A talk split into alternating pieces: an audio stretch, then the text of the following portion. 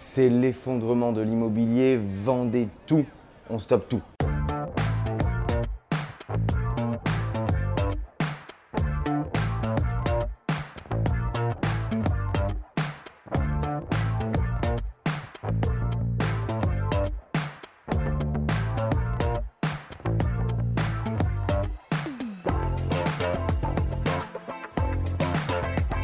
Bonjour à tous, je m'appelle Mickaël Zonta, je dirige la société investissementlocatif.com et aujourd'hui je voudrais traiter de ce sujet parce que malheureusement je l'entends encore quelquefois en discutant euh, dans des séminaires ou même avec des gens qui ne sont pas du tout euh, du monde de l'immobilier euh, qui me disent Ouh là là, le marché va s'effondrer dans les six prochains mois parce que j'ai lu une étude, j'attends six mois, je ne veux surtout pas investir tout de suite.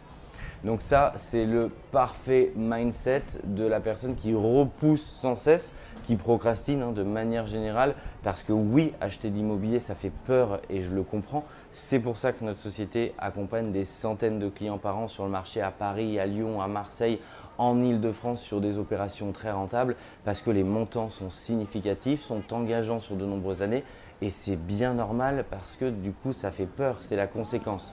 Donc certaines personnes ont vraiment cette peur et trouvent toujours des excuses pour repousser le fait de ne pas acheter ou leur volonté en tout court de ne pas acheter en mettant ceux qui achètent comme si c'était une erreur et qu'ils allaient véritablement dans le mur. Donc j'entends souvent ça, le marché immobilier va s'effondrer, euh, c'est catastrophique donc je veux attendre euh, avant d'acheter. Alors ils ont quelquefois lu une étude dramatique, sauf que ça fait 20 euh, ans qu'ils ont tort, ça fait 20 ans que l'immobilier augmente et s'ils avaient acheté dès le début, eh ben, ils seraient déjà propriétaires de l'ensemble de leur parc si c'était endetté sur 20 ans. Alors qu'est-ce qu'on peut tirer par contre à la fois en termes de mindset, de ce type de raisonnement pour progresser et pour aider peut-être vous, si vous regardez cette vidéo, je le pense, derrière la caméra, qui avez cette volonté de passer à l'action et donc d'aller plus loin? Le premier facteur, c'est que l'avantage du locatif, si le marché immobilier en valeur euh, baisse un jour, eh ben, ce n'est pas pour autant que le bail que vous avez signé avec votre locataire qui est en place baisse. C'est deux choses complètement différentes. Ça veut dire quoi? Ça veut dire que tous les mois, vous devez de l'argent à la banque, vous avez un tableau d'amortissement, vous avez vos locataires avec des baux euh, qui sont dans vos appartements, ils payent le loyer tous les mois. Si demain l'immobilier baisse de 5 ou 10%, je prends encore une fois le cas le plus dramatique parce que j'y crois absolument pas, mais je vais aller dans leur version pour montrer, prendre le contre-pied et dire pourquoi ça ne tient pas la route. Bah, votre locataire, il a toujours besoin d'un toit, il a toujours besoin de se loger. Euh, je veux dire, il aura toujours besoin de se nourrir. Il y a des besoins primaires et l'immobilier répond à ces besoins primaires qui est celui de se loger. Euh, il ne va pas euh, poser son préavis parce que l'immobilier a chuté de manière générale. Donc il va continuer à vous payer votre loyer. Donc vous, sur votre enrichissement, sur le remboursement de la dette, sur votre cash flow, sur votre rentabilité, ça ne change strictement rien.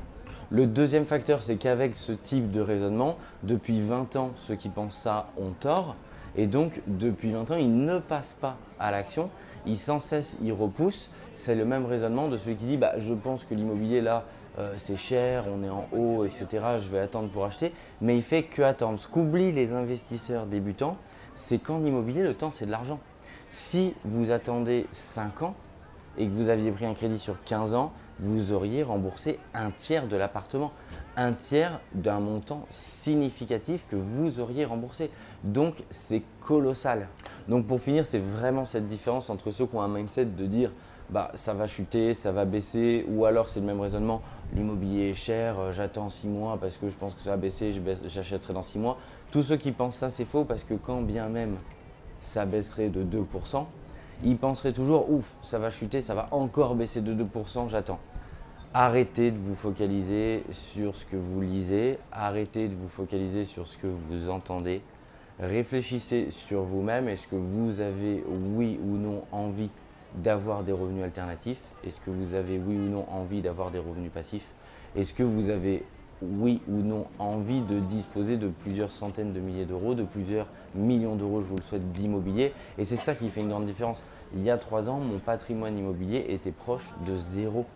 Donc c'est ça qu'il faut bien comprendre. Et si dans deux ans, euh, je continue, vous regardez d'autres vidéos, et eh ben, j'aurai déjà remboursé beaucoup sur mon patrimoine immobilier qui, en valeur de remboursement de la dette, est colossal. Donc vraiment, ayez bien ça en tête. En immobilier, le temps, c'est de l'argent. Je vous invite à vous abonner à la chaîne YouTube en cliquant sur le bouton rouge s'abonner. Ça va vous permettre de recevoir, d'avoir accès à l'ensemble des vidéos. Ça va vous permettre également de laisser des commentaires en dessous de cette vidéo pour me donner euh, votre avis si vous partagez ma vision et aussi vos conseils, vous que vous soyez débutant, intermédiaire, expérimenté. Merci par avance de, commenter pour aider l'intégralité de la communauté qui regarde cette chaîne pour progresser en immobilier et faire des opérations toujours plus rentables. À bientôt, ciao